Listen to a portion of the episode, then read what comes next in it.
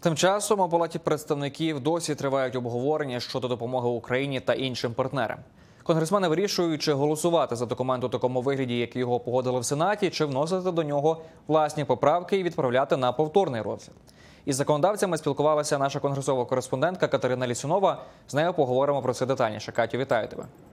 Вітаю, Остапе. Катю, знаю, у тебе була нагода поспілкуватися детальніше із республіканцями, демократами про їхні настрої так щодо цієї допомоги для України.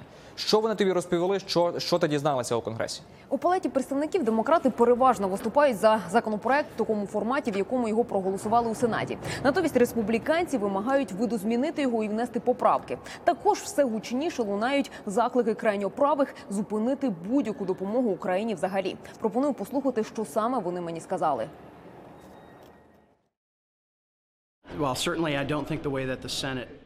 Я не думаю, що законопроект у тій формі, в якій його прийняв Сенат, пройде палату представників. Принаймні, саме такі настрої зараз. Одним із питань, які нині обговорюються, є видалення із законопроекту пункту про необоронну допомогу як для Ізраїлю, так і для України. Особисто мене влаштовує допомога Україні. Я хотів би, щоб вона була зосереджена на військовій техніці. Також нам потрібно налагодити стабільну та надійну систему перевірок. Я рішуче підтримую цей законопроект. Це ймовірно наш останній найкращий шанс належним чином профінансувати боротьбу в Україні та Ізраїлі. І на додаток до цього підтримати наших друзів на Тайвані в умовах зростаючої загрози зі сторони Китаю. Через те, що Україна знищила свої ядерні запаси, ми погодилися підтримувати їх у майбутньому. Але це майбутнє настало не через 300 років, а через 30. І я вважаю, що Сполучені Штати все ще мають ці зобов'язання перед свободою та можливостями для прекрасного народу України. Отже, я думаю, що станеться далі. Далі прийнятий сенатом законопроект буде винесено на голосування в палаті представників частинами, якщо не в цілому. І я очікую, що його погодять. Суть у тому, що цей законопроект не мав би навіть підніматися на голосування. Немає причин, щоб ми захищали кордони інших країн, якщо ми не можемо захистити власні. Ми не побачили у жодної військової стратегії у Зеленського та його команди. Ми вже витратили 114,5 мільярдів доларів, частина з яких пішла на корупцію. Вони не провели 100% аудит. Вони не показують нам, який у них військовий план. Я не бачу, як це вигідно стабільності, і я не підтримую далі виділення жодної копійки для України. Різні думки ми почули так від американських законодавців. Катю також наразі виглядає, що спікер Майк Джонсон не бажає виносити цей документ на голосування, принаймні найближчим часом.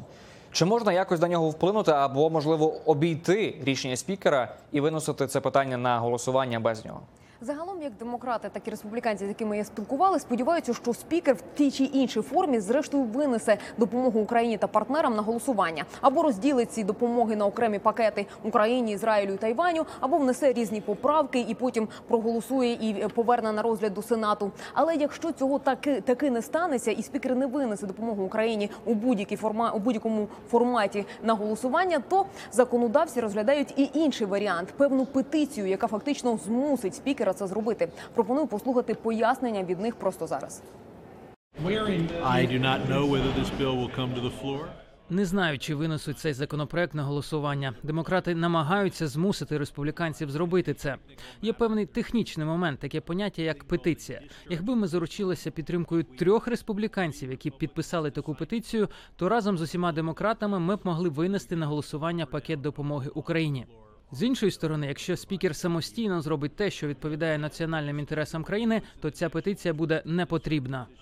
Я думаю, так, я би підтримав цю петицію, але мені вже ж потрібно було би прочитати деталі. Загалом я за те, щоб виносити кожен законопроект окремо. Це найкращий спосіб голосувати. При цьому ми маємо не забувати, що американці перш за все хочуть гарантувати безпеку на нашому кордоні. Усі варіанти мають бути на столі, щоб винести додатковий пакет на голосування в палаті представників. І я вірю, що за ухваленням цього пакету стоятиме хороша двопартійна підтримка. No, no, no, I'm not going to get into that. Look, I was chairman. Я не буду вдаватися в деталі. Я був головою регламентного комітету. Я знаю цей процес. Я вважаю, що спікер повинен прийняти рішення щодо відповідної процедури. Я особисто хотів би, щоб Палата представників прийняла власний законопроект, тому що нам потрібно додати важливе для нашого південного кордону законодавство. Я вважаю, що це найважливіше з усіх питань. So there's a couple different means to do that. Загалом є кілька різних засобів для цього. Але в будь-якому випадку я хочу, аби ваші глядачі розуміли, що б ми не робили, це має бути двопартійне рішення. Це розділений уряд. І я в глибині душі вірю, що принаймні є 100 республіканців, які вважають, що допомогти Україні це правильно. Катю, чи є якісь терміни, хоча б того, коли Палата представників може можливо навіть почати розгляд цього питання?